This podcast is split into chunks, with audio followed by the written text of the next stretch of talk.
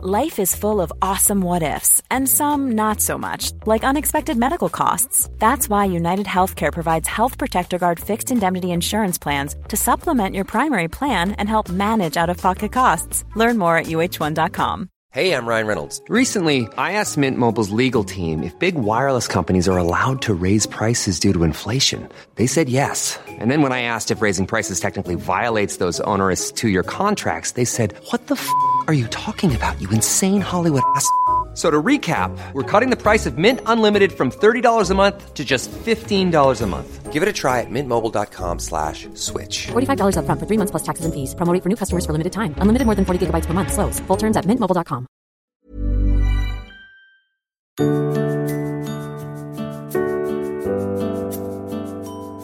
Hello and welcome to another edition of the Liz Earle Wellbeing Show, your weekly fix of great chat with industry leading experts, bringing you wellness wisdom you can trust.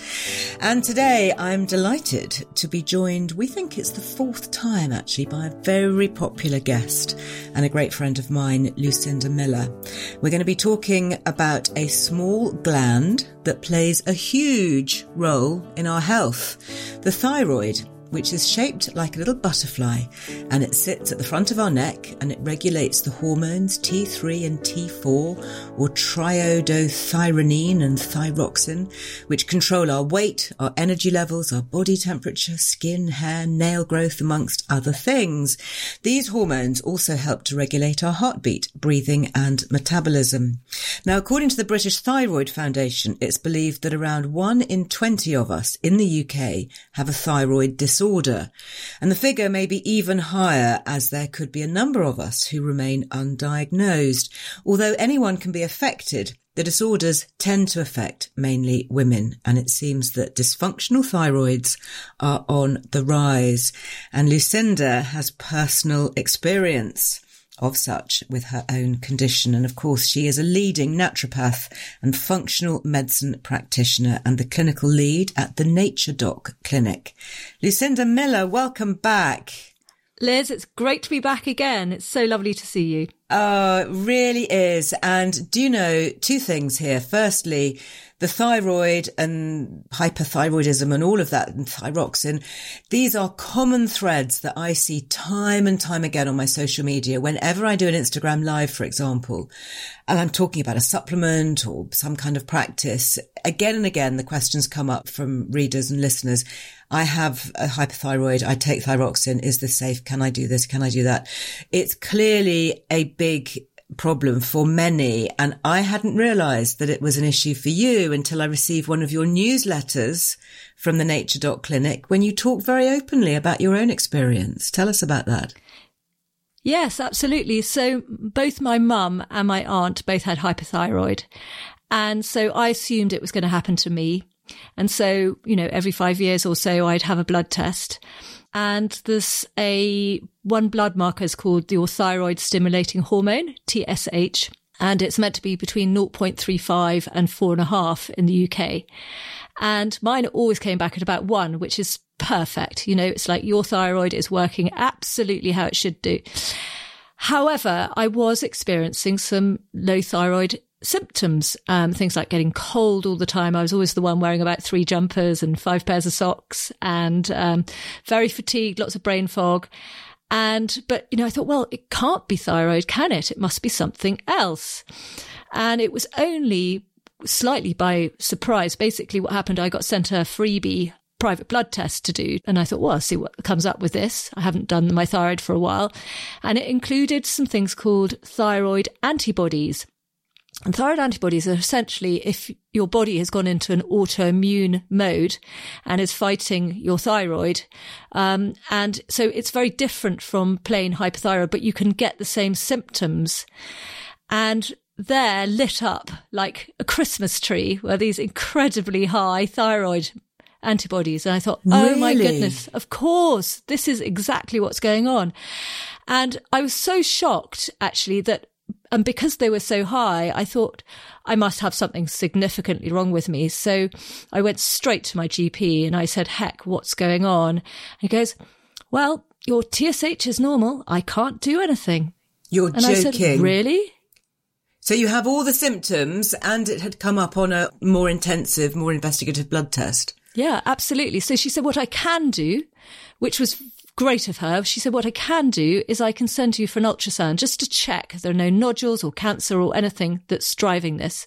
So, you know, that was great. I did that quite quickly and it came back normal. So that was a huge relief. Yeah, but meanwhile, so, you, you, still have you your said, symptoms. Exactly. And she said, well, I said, so you're thinking that probably, you know, in about 10 years time, once my TSH has gone right up, to above four and a half, you'll then do something. She said, Yes, that's right. I said, Okay, thank you very much. That's appalling. I mean, so is this a test then that we need to get into mainstream medical hands? Yes, so this is not run by GPs. So the, this is where we've got this problem and actually why I was so thrilled that you asked me to come on and talk about this because it's such an important subject is that, as I said, the doctors, the GP level will only test, they'll do something called T4, which is your thyroxine levels and your TSH. And they might do T3, but that's rare. So those are the ones they'll do. They won't do the antibodies. And the only reason you'll get the antibodies done is if you're sent to an endocrinologist. And you'll probably only get to an endocrinologist if you've got significant thyroid markers that are out of sync already. So it's one of those catch 22 situations where you probably won't get the referral. You'll just accept that you've got, you know, these symptoms and your thyroid's normal. So what's great is it's an incredibly easy blood test to do. There are ones that you can do privately. They don't cost very much. I think a whole thyroid panel, including all the markers I've mentioned, plus things like ferritin, which is your iron stores and B12 and folate and vitamin D. So all the sort of key nutrients that support your thyroid can be done for 85, 90 pounds, something like that. So Gosh, it's, yeah. I know that's not available for everybody. And I know no. that would be a huge amount of money for lots of people. But in the grand scheme of things, when it comes to private healthcare, it's not very much. And if it's going to help address your actual issue. Because I know mm-hmm. reading about thyroid that the symptoms of having a thyroid that's out of whack can be quite vague, can they? You know, you talk about brain fog, crazy fatigue, histamine intolerance seems to come up, which I'd love to talk about, thinning mm-hmm. hair, constipation, weight gain lack of energy, all of those things. And often it happens to midlife women, so it can be confused with menopausal symptoms, can't it? Absolutely. So often you're quite cold rather than hot. So that's, okay. and often it can kick in a little bit earlier than maybe menopause. So that's one place you can differentiate. You can have both together. So you might be cold sometimes and they're boiling other times. Yeah, it's so tricky, it can, isn't it? Yes. Yeah, that can be tricky. But I would say that the first thing to note is when normally you could lose weight relatively easily and now you can't. You know, it's just like, oh my goodness, you know, I used to be able to just, you know, eat three sensible meals a day and I'd lose a couple of pounds and get back into my jeans. And now I just can't. Right. And the number of women I know who would say they have to eat a really tiny amount to maintain their weight you know, much less than the typical diet. You know, they, they say these calorie deficits, you know, I'm eating so many less calories than I'm exercising and I'm hungry quite a lot, but I just mm. keep on mm. putting on weight. And that's the, that's what the thyroid's doing. Is it, is the thyroid the heart of our, or one of the hearts of our weight maintenance and regulation? Yes, it's the center of our metabolism and it sort of basically helps regulate. There's a thyroid receptor in every single cell in our body. So that's what's really important is that's why so many different symptoms occur. It's not just one thing. So it's when you feel systemically sort of just a bit meh and unwell. Um, and often people find that the morning is worse than the evening. So they wake up in the morning feeling absolutely exhausted and sort of can't quite get their act together. And then maybe, you know, late afternoon, early evening, they say, Oh, I feel normal again. And because they have those periods of time where they feel quite well during the day, they sort of feel they're a bit of a fraud. And maybe they haven't slept well enough or, you know, they've drunk too much coffee and I don't know, or had too much wine or something. And they don't realize that actually it's the thyroid.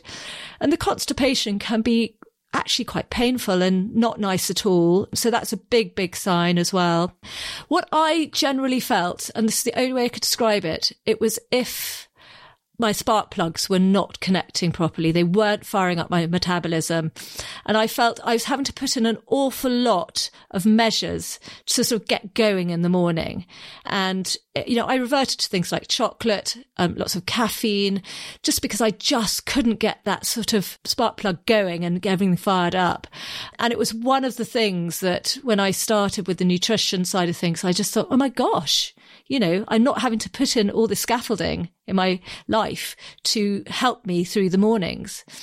And it was just like I'd come out of clinic at the end of the day just absolutely spent. You know, I'd sort of be a zombie with my husband. So I could just do it because I, I work hard, I'm diligent.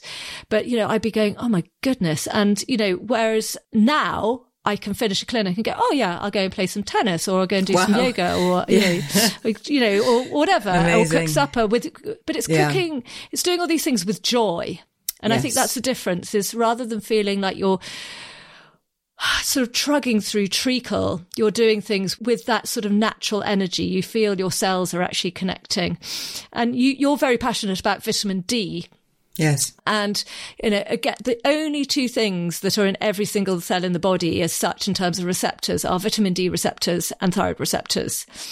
And there's a lot of research that's been done that if you optimize your vitamin D, that will in some part help with your thyroid health. Interesting. Now, you yeah. have an autoimmune condition called Hashimoto's yes. thyroiditis. Mm-hmm. I hear mm-hmm. this word Hashimoto uh, in relation to, to thyroid issues being used. What is it and what's the difference between having a thyroid issue and, and actually having Hashimoto's? So most people who have a thyroid issue will have something called hypothyroid, which is a low thyroid function, which means everything's got become very sluggish. So that's where the you know the low energy, the sluggish brain, the sluggish bowel, the cold, etc. And then you've got a small percentage of people will get something called hyperthyroid, where their thyroid just goes super, super fast and they get very jittery and probably don't sleep and very wired. And then you've got this, you've actually got two different uh, autoimmune conditions. One's called Graves, which is more the hyper side, and then this more Hashimoto's, which is more mimicking the low thyroid symptoms. But everyone's slightly different. And essentially what it is, it's an um, autoimmune condition, which means the body is fighting the thyroid tissue. And that is in response to various things. And one food that has been identified as a key trigger is something called gluten. And it's one of the reasons why a lot of people find that when they have an autoimmune thyroid condition, that they take gluten out of their diet and they feel so much better super fast. Because in fact, what's been thought is that the gluten proteins are very similar to that of thyroid tissue. That's fascinating. So if anybody listening to this has symptoms, doing an experiment with taking gluten out could be one way to help self-diagnose potentially. Yes, and I think some people feel better within days. So you don't need to do it for that long. Some people do need a full six weeks exclusion to really see the difference. But very often, and you know, I find it very hard to stick to these super strict diets. For a while I had to, and I did go quite grain free as well because I found that even more helpful. I just found even, you know, corn, pasta and things like that weren't working that well for me, but that was a personal thing. But I generally found that taking the gluten out made a massive difference. But now, because I've worked so hard on my system, I am able to eat some gluten. So what's great is when you go to a party or you're out, you don't have to worry so much about yes. it. It's not, it's extreme as something like celiac, but some people do have a significant sensitivity to begin with.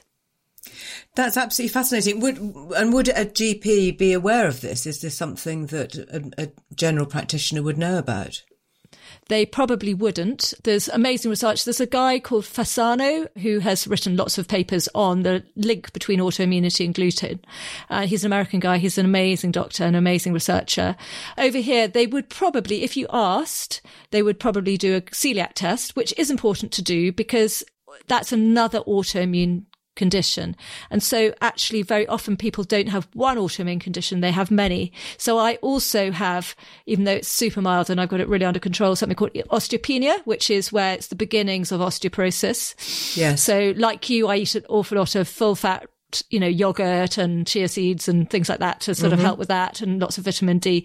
But so there's very rarely well, should I say, very often you will have more than one autoimmune condition. There may be, you know, more bubbling away. Really? And the reason for that is that there are genetics that play a role. And so most people that acquire some sort of autoimmune skew will spot it in the family. And there's, there are so many autoimmune diseases. There's everything from MS to celiac disease to, you know, these thyroid conditions. You know, it's, so many conditions we've all heard of, like lupus, etc. So that probably will be in the family somewhere, even if they might not have known it was an actual autoimmune disease. There may be, you know, hints that that's been occurring in mother's family history or grandmother's or whatever. And then you need that. And then you need something called gut permeability, which is also known as leaky gut. And if you have the genetics and the leaky gut together, then that is more likely to develop that autoimmune condition. And what can cause leaky gut? Things like viruses, bacterial infections, parasitic infections, and so forth. So my history is that I went backpacking after university and I picked up a, an amoeba called Giardia, which is a really nasty parasite. Much and like Lily. That, exactly. Much like my much Lily. Like Lily. Yep, who I know you've treated before. Mm-hmm. Mm.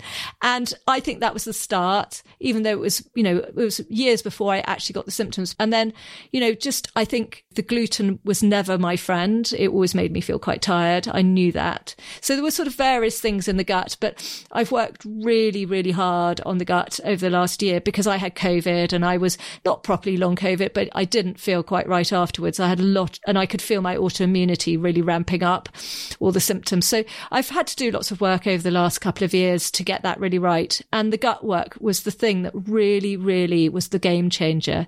And we all say as naturopaths, you know, all health conditions start in the gut. And so I listened to that and I, I did what I preached. I practiced what I preached and I did it. And so I did lots of antimicrobials, got the probiotics in, gut healers, and that made a massive difference. So that's really key. But when starting out, some people just think, oh gosh, that sounds complicated. I'm not sure if I can start with that. So uh, what a lot of people do is to turn to some basic nutrients that can that has huge amount of evidence that can re- reduce your thyroid antibodies because the thyroid antibodies is basically where the higher the level is, the more activity of autoimmunity is going on. And so if it's high, you want to try and dial it down and try and reduce the antibodies. So Emma Davis, who you interviewed in yes, my team, indeed. Mm. she used to have her antibodies in the thousands and she was bedridden for a couple of years when in her younger years with Hashimoto's and she's now got her antibodies down to zero and has done for a number of years. Really? So she's one of our really inspirational thyroid yes. specialists. And how has she done um, that? And, oh, she's done it through diet, etc. Because right. you know, again, there was not much medical help, and this is the problem. When it's autoimmune, there's not much medical help unless the TSH is high. And then, of course, they'll put you on levothyroxine to reduce that down, and which will help to some degree, but it's not everything. And that's why I'm so passionate about it, getting the nutrition right, because yeah, I, you know, you can't run on empty forever because other things crop up if you are always running mm-hmm. on empty and your thyroid's not working. Can we talk a little bit about the histamine response and what histamine has to do with all of this? I know our last podcast, actually, we talked a lot about histamine and I think you were the one who put me onto quercetin, which, for which I'm forever thankful because it's really saved, saved me during hay fever season and, and helping with my own histamine response. What is the link there with somebody with a thyroid issue? Well, first of all, quercetin is pure gold. I just think it's one of the yes. most magical supplements in the world. And mm-hmm. I, without it, I would be in bits. So, like you, it is, you know, my go to. But going back, so basically, our immune system works in a this is part of the immune system. Obviously, we have a very complex immune system, but there's a sort of line of immunity where you start with something called Th1 dominance. And Th1 dominance is the normal immune system that we're all used to having, which means that you fight infection really well and you don't develop any kind of allergies or any kind of sensitivities to food or the environment. And then there's this Th2 dominance. And this is obviously a spectrum and the more you go towards Th2 dominance, you become more allergic, more atopic. So you have more likely to be more eczema, asthma, allergies, hay fever, etc. So more reactive the environment. And it could be anything from hives to just little itchy eyes to headaches to POTS where you can't regulate your blood pressure. So it's masses. And then you don't fight infections effectively. So with a virus, for instance, you could Uh, not get the temperature. You could sort of just feel incredibly tired for weeks rather than get the actual illness. It's almost like the body doesn't quite know what to do with the viruses or the bacterial infections. And they can pile up in the system and, and get sort of more and more intense and cause more problems over the time. So interestingly, COVID has is quite a big trigger we feel for Hashimoto's and autoimmune thyroid. But what's very interesting is there's another virus that everyone needs to know about called Epstein-Barr virus. Mm. And that's the glandular fever virus and it can lay dormant in the system and can be a trigger for autoimmunity, especially thyroid. How then would you go about treating that? What would your first steps be? Take gluten out of your diet? Start so you taking quercetin? Out. Quercetin is amazing, absolutely amazing.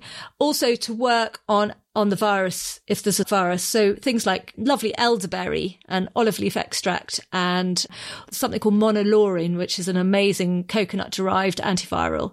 So there are natural antivirals to bring that down. So if you think, you know, I just feel like I've got this sore throat all the time, my glands are up, but I'm not actually getting ill, ill. I'm just low grade.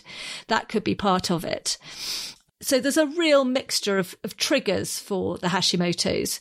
And I think, you know, as I said, it can be viral load. It can be gut microbiome. It can be a lack of nutrients. So that's just what something I wanted to share with you because it's something you can do quite easily. So the key nutrient that seems to be really helpful at bringing down thyroid antibody activity is something called selenium. And selenium is, is a mineral Mm. Yeah, it's an amazing mineral. And the key food that you can get it in is Brazil nuts. So I have two a, a day. Of, well done. Absolutely. so it's going to take between, between yeah. two and four a day. But what's really interesting is we do in the clinic run these hair tests, which would assess someone's mineral status. And selenium is almost always low. And I have a feeling that the UK is a particularly selenium deprived soil. You know, the food that's grown in our country for some reason is quite lacking in selenium. Whereas in other countries, it might be iodine or, you know, an, uh, or another, another mineral or vitamin or whatever. But it seems to be selenium. I would say if we ran a hundred hair tests, 95 would be low in selenium.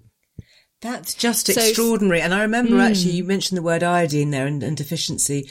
I was talking to Dr. Seaweed about iodine. Oh, yes. And of course, seaweed is a hugely rich source of iodine and they have these amazing capsules, which is literally just ground up seaweed. So it's just a food. Mm-hmm.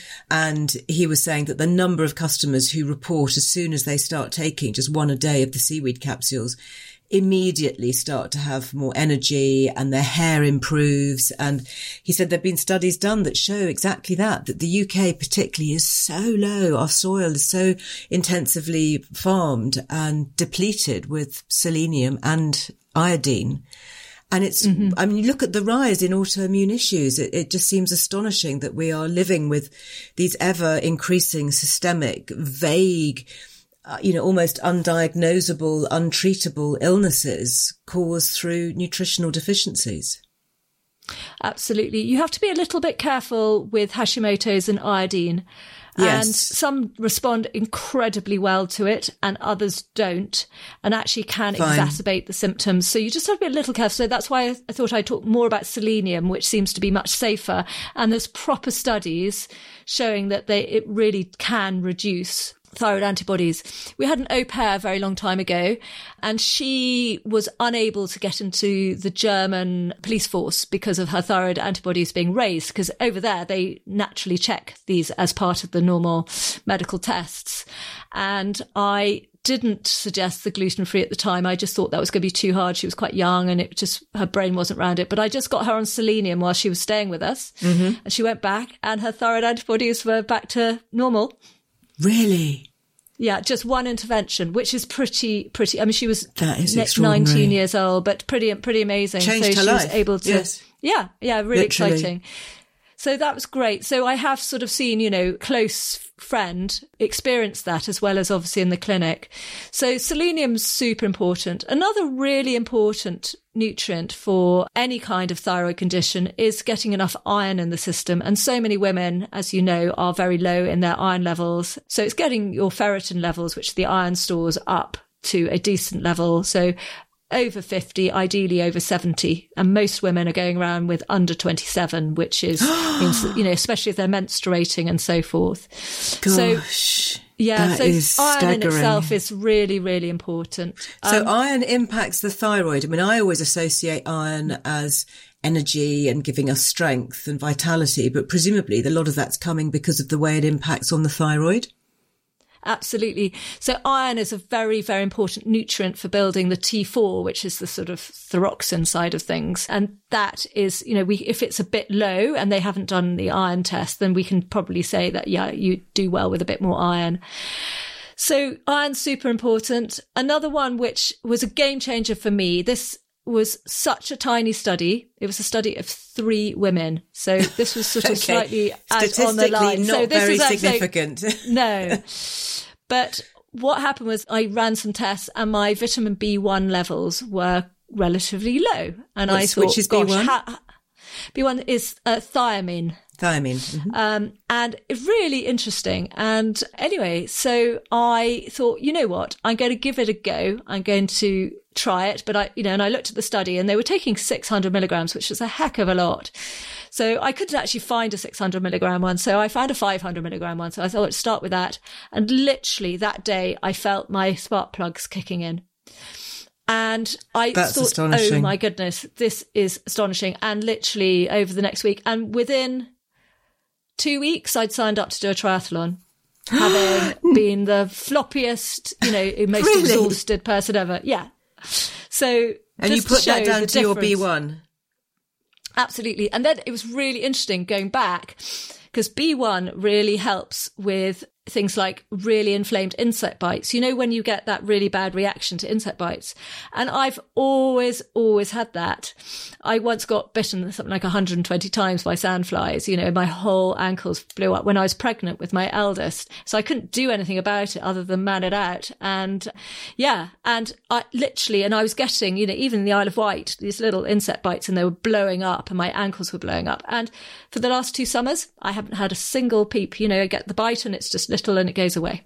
Well, do you know, as somebody who really suffers, I was hoping that the quercetin would also help with the histamine response. But what would be the impact of, of somebody just deciding to take high doses of B1? Is there anything that we would need to be aware of with that? So I looked into this because, of course, I was concerned and I wouldn't be saying this in public unless I was really sure. And amazingly, B1, there's no contraindication of taking too much. You literally will pee it out if you take too much.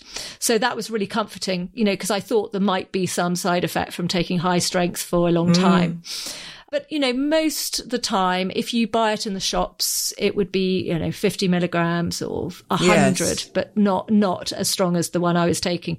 But I reckon even, you know, taking a low dose one would make a difference probably if you are You could play really, around with really it. Mm. exhausted. Yeah, Yeah. absolutely. And also, you know, somebody going off on holiday susceptible to insect bites, maybe take a, a 50 milligram or a 100 milligram B1 supplement with you and just adjust it. You know, you can, you Yeah. can up it uh, according to how bad the reaction would be. It'd be very interesting. I'd love to get some feedback on that. If anybody decides to do that, who's listening, do, do write in and let us know because it'd be nice to increase the, the circle of testing from uh, more than three into, Yes, uh, into a absolutely. wider It's just one of those, you know, you know, you know, Yeah. that's why I had to be really open and honest about it because it wasn't like it was a mega study. But really interesting, uh, B1's also very important for blood sugar balance. And that's something that again is super important with Hashimoto's is a lot of people find they have very poor sugar balancing. So I'd have this almighty energy dip after eating any meal. And even if I got it really right as such, you know, getting high protein, high fat, I'd still feel pretty sort of, you know, it would take a time for my body to adjust to the food. And sometimes I just skip a meal because it was easier. I thought I've got more energy if I don't eat, which is not right in the long term. It was just, you know, um, just because I couldn't afford to feel that tired. But that's really helped too. So it's amazing what can be done. And I just want to sort of, I guess my message to everybody is to say, you know, if you have got these symptoms, there are things that you can do. You might not get your doctor's support, but that's okay because these are vitamins and minerals and dietary changes that you can, you know, you can do yourself. And I think, you know, some things might not work. You know, there's masses of research out there. It's just finding the right things for you. And that's where a decent practitioner, so someone who really is well versed in Hashimoto's can make a massive difference because they can sort of tell you exactly what you need. And yeah, and people don't need to feel like this all the time. I think that's what's important. And I, I wouldn't have believed that four or five years ago. I'd have thought, you know, I'm always going to be struggling with my energy. But, you know, we've just had four days at Glastonbury and I'm feeling great today, you know? Uh, and fantastic. It was pretty, pretty yeah. tiring. So I, it's just one of those things. It's important for people to realize that it's a bit of a journey. It's not an instant thing. And over time you get there. Well, we're going to pause for a quick ad break now. And when we come back, we'll be talking some more about gut health in particular and how that might work for you if you have a dysfunctional thyroid.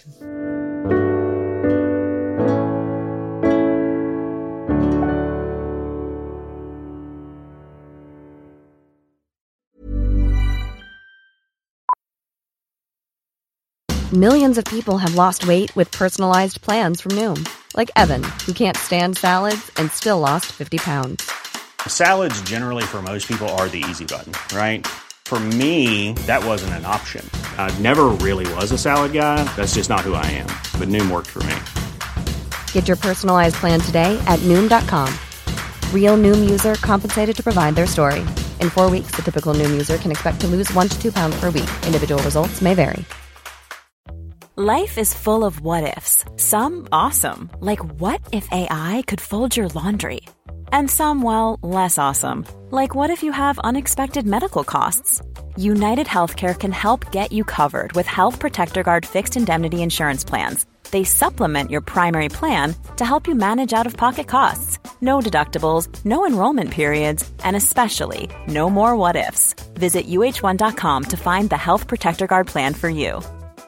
Everyone knows therapy is great for solving problems, but getting therapy has its own problems too, like finding the right therapist, fitting into their schedule, and of course, the cost. Well, BetterHelp can solve those problems. It's totally online and built around your schedule. It's surprisingly affordable too.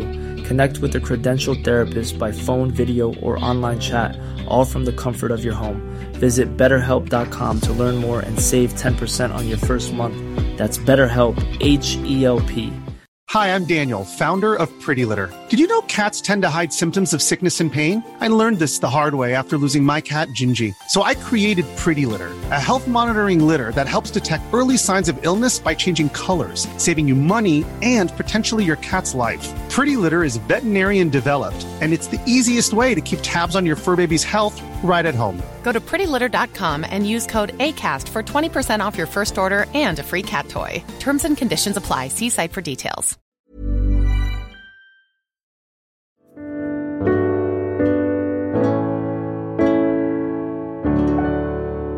So, Lucinda, welcome back. We've spoken a lot in the first part about the diagnosis, the blood tests, what the thyroid is, what it's doing, talking about some of the nutritional supplements that can help. Why do you think it is that we are hearing and seeing more about thyroid disorders at the moment? Is I see this in my community. Are you seeing this more at Nature Doc? Yes, I think we're seeing a huge number of women. I mean, luckily we have some really top thyroid specialists in the team, so they really get it. So I think people are probably drawn to us because of that expertise. So it's difficult to know if it's a general issue or whether it's just that people are magnetized to our clinic. But I think that, as I said, the low selenium we've been talking about, the fact that people's gut microbiomes are now out of sync and gut health is generally not as strong or robust as it used to be, I think that must play a role. One of the key signs when you get Hashimoto's is very easily prone to reflux, to acid reflux. And so that's one of the primary complaints that people will come to us with. And we'll go, Oh, you've got this and it's been going for a long time. And you've got this and you've got that. Let's try check your thyroid as well as just looking at your gut.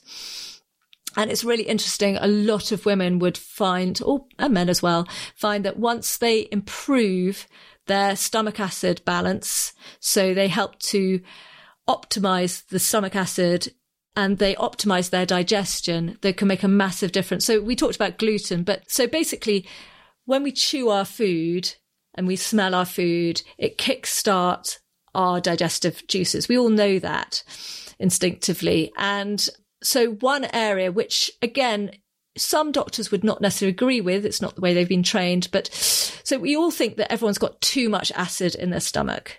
But in fact, a lot of people, especially those with the autoimmune skew, have a low stomach acid, which means they're not producing enough hydrochloric acid in their stomach to break down protein. And this can mimic the same symptoms as too much acid. So there can be reflux, acid, belching, burping, sort of quite sort of feeling of indigestion, quite high up, sort of between your breastbone so uh, behind the breastbone, and so upper gastric symptoms. And a very simple test. This is not definitive. It is not a medical test, but it's just a good guideline anyone can do. And I just want to share this with you because it's so easy. You take a small spoon of bicarbonate of soda and you put it in a glass of water. Now, if you know, remember anything about chemistry at school, if you put acid and bicarb together, it causes bubbles and gas. So if you think about it, if you've got enough stomach acid in your stomach and then you drink down some bicarb, in theory, there should be a chemical reaction and you should start belching for Britain. You should be burping and, you know, within two minutes it should be out there. Okay. And yeah, but people with low stomach acid, and as I said, this is not definitive. It's not a medical test, but it's just a good guideline. If they are still no reaction, two minutes, three minutes, four minutes, 45 minutes, not at all, then it's likely that they have a low stomach acid and we need to rev up that hydrochloric acid. And the great thing is it's easy. Things like lemon juice, apple cider vinegar. So many people say they benefit from drinking apple cider vinegar.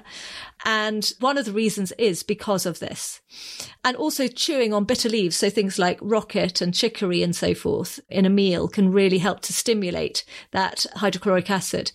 And then what happens is then once that is digesting properly, in theory, you're meant to send a signal to your pancreas to produce all these wonderful enzymes to break down the carbohydrates, proteins and fats efficiently.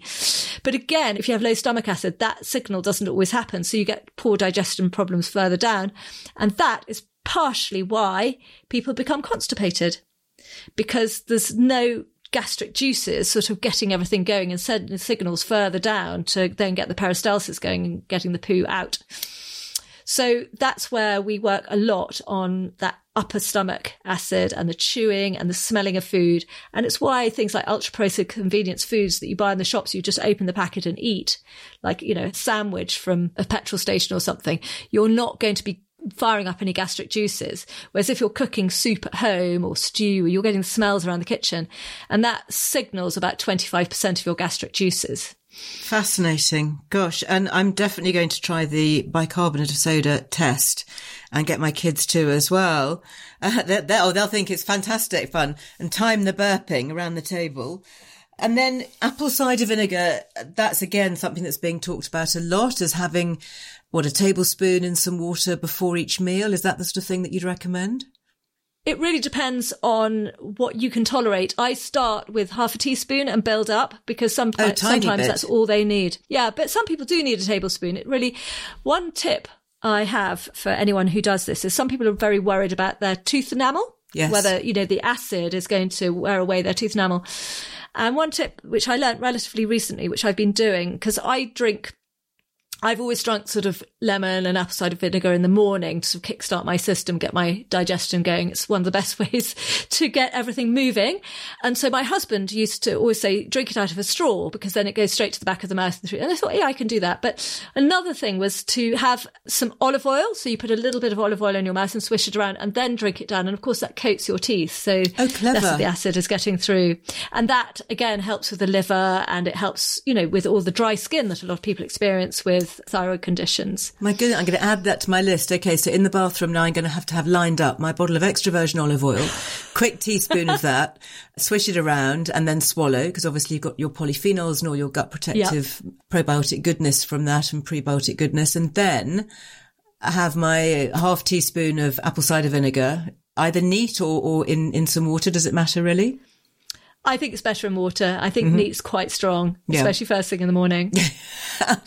and then clean teeth, or maybe yeah. clean teeth first. I don't know. Maybe no clean teeth afterwards. I definitely would do that. You would because you've got the yeah. olive oil coating, and of course tongue scraping, which I've talked about here before as being such a fantastic thing to do first thing in the morning. Are you a, a fan of tongue scraping? I think it's just brilliant, absolutely amazing. It makes honestly, you feel so fresh changer. and clean. Is, mm. yeah, anybody out there who's not mm. yet been scraping their tongue first thing. it's such a simple thing and it's so satisfying and it's so good. And presumably yeah. we're, we're getting rid of, we're scraping off a lot of the debris and detritus that gathers overnight from the gut and from the bits that the body's trying to get rid of. Because do you do tongue analysis as part of your naturopathic work? Yes, we do. And it's quite easy to do it over video as well. So we've been able to do that over the last couple of years as well. And and you can see congestion in the gut. It's usually little spots or at the back of the mouth, on the back of the tongue, and that shows us congestion, which is often constipation or a dysbiosis where you've got too much of the bad bacteria and not enough of the good.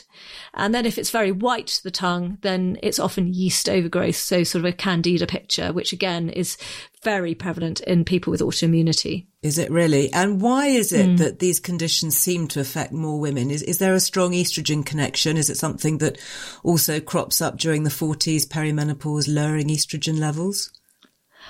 I think there probably is. I don't know the precise mechanisms, I'm going to be honest, but I think that the other thing which I think is really interesting, this is not from a medical perspective, but from more an emotional side, is that I've always been taught that women that have thyroid conditions are often not meeting their sort of true vocation so they've often put other people in front of them. So because they're a mother, they're always doing things for their children before themselves. So if there's, I don't know, one banana left in the, in the fruit bowl, they'll give it to their children rather than themselves. And I think that's just a very natural instinct as a mother to continue to do that. Put everyone before them. They're not good enough. Everyone else is better than them, etc. And that's one of the reasons it is thought that more women develop thyroid conditions because from an emotional perspective, it's sort of as if they're being held back. Interesting. I have heard it said actually that the psychological symptoms uh, are often the invisible symptoms, if you like, that really aren't properly understood when it comes to issues like thyroid disorders. Mm, mm. I think a lot of women would probably come across, they would probably sigh and be quite tired, quite slow, um, and sort of, you know, not as vibrant as they used to be. And I think that could be, you know, their brain being slow and feeling a bit low, really, I think. It's so hard, isn't it, to unravel exactly what's at the root of all this because we do have a much greater awareness of perimenopause, menopause, lowering estrogen, impacting tiredness, causing anxiety, depression, even things like hair loss. And then we talk now today about thyroid issues and a lot of the symptoms being incredibly similar. And then the whole issue of autoimmune issues and stemming often from a gut imbalance. You talk about your issues with Giardia when you were on a gap year, you know, decades ago. And mm. then coming back to have an impact on your life, you know, literally decades later in your forties and all these things being connected. I mean, thank goodness we have people like you who can help us to unravel what seems like an incredibly tangled ball of string, really. It is a tangle ball of string. And I think, you know, it's important to read all about it, read plenty of books, listen to podcasts, you know, and indeed get some proper tests done so you really understand what's going on inside.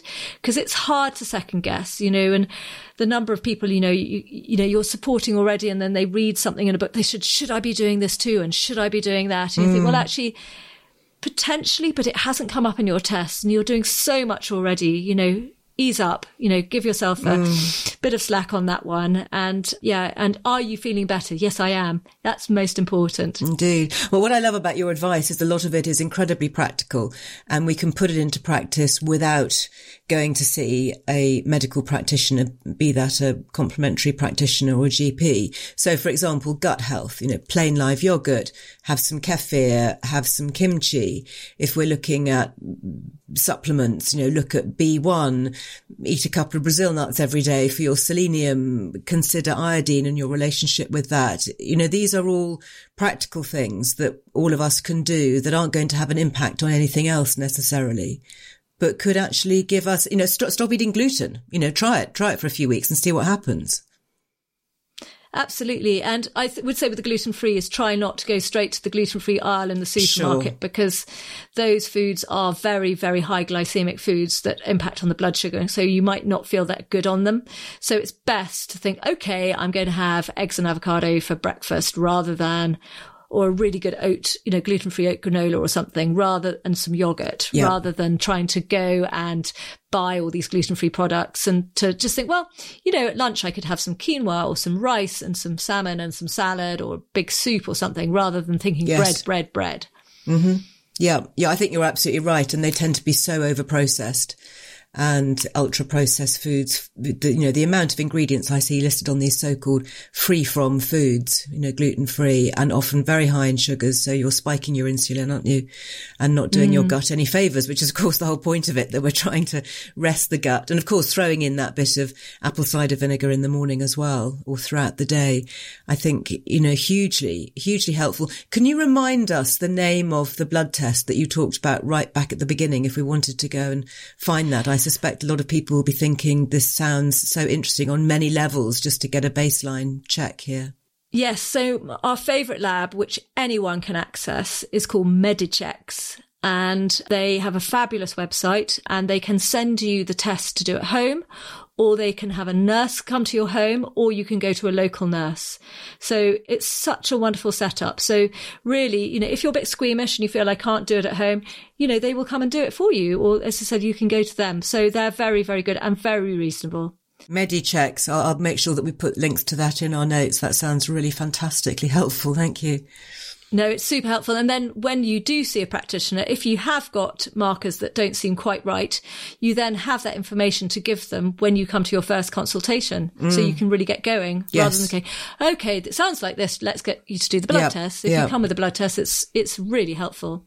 And then there are organisations, aren't there, like the British Thyroid Foundation, for example. How helpful do you find organisations like that with some of what sounds like fairly complementary slash cutting edge nutritional biochemical treatments? Are they quite open minded to things like that and, and helpful, or is it more traditional? It really depends. And I think it really is a personal experience and it depends. I think it's good to contact them and see if there is any support they can provide, but often on the emotional level rather than on the sort of nutritional level, I'd say, mm-hmm. as a general overview. Interesting. So offering a different different part of the support, perhaps that can be helpful for people. Mm-hmm. And how do we find you, Lucinda? I think a lot of people are going to want to be looking you up and stalking you across your social media platforms, as I do. So, ah, so Instagram, I am nature.kids and then our website is naturedoc.co.uk. We also have an online shop, nature.shop. It's a brilliant shop. I buy a lot from your shop, should I just say? I know, thank you for being a frequent buyer. I yes, I do Um, need my, my, my loyalty card with you, I think. yeah, you do. And uh, yeah, so we stock all the quercetins and irons and B1s and things like that. Yeah, and we do a newsletter. I, I write a newsletter every Sunday, which you mentioned earlier, which Yes. we absolutely love doing. And there's always a new recipe. There's always a health tip, which is often a blog. And then we do a sort of star ingredient of the week to sort of get people inspired to put more interesting things in their shopping trolleys. That's brilliant. It really is. I wish you huge, huge good luck with it. And thank you so much for sharing your own thyroid journey as well as passing on so much good information to others who may well be affected. Thank you so much. Liz, it's been an absolute pleasure. And I look forward to seeing you soon. Indeed, the next time. Thank you. So brilliant as always, I have to say. I learn so much. I sit here recording the podcast with a pen and paper and go back and listen and re-listen. I shall definitely be looking at Medichecks and more, and I'll make sure that we put all the links to these things in our podcast notes. Well, if you can relate to anything that we've talked about, or if you are simply enjoying the podcast and you'd like to get in touch, you can find me to leave a comment or a question on all the usual social media channels channels. I am at Liz Earle Me, or you can contact the team at Liz Earle Wellbeing. And please don't forget to subscribe to this podcast. Do leave us a review on your preferred podcast platform. It really does help other people to find us. You have no idea the comments and letters that we get from people who are so grateful to have heard something close to them being discussed and helpful solutions offered. Well, I'll be back with you next Friday for another dose of wellness wisdom you can trust. Until then, go very well. Bye bye. The Liz Earle Wellbeing Show is presented by me, Liz Earle, and is a fresh air production, with grateful thanks to my producers, Ellie Smith, Chesy Bent, and Sarah Moore. Small details are big surfaces. Tight corners are odd shapes. Flat, rounded, textured, or tall. Whatever your next project, there's a spray paint pattern that's just right. Because Rust-Oleum Custom Spray 5 and 1 gives you control with five different spray patterns. So you can tackle nooks, crannies, edges, and curves without worrying about drips, runs, uneven coverage, or anything else. Custom Spray 5 and 1. Only from Rust Imagine the softest sheets you've ever felt. Now imagine them getting even softer over time. That's what you'll feel with Bowl and Branch's organic cotton sheets. In a recent customer survey, 96% replied that Bowl and Branch sheets get softer with every wash. Start getting your best night's sleep in these sheets that get softer and softer for years to come. Try their sheets with a 30-night guarantee. Plus, get 15% off your first order at bowlandbranch.com. Code BUTTERY. Exclusions apply. See site for details.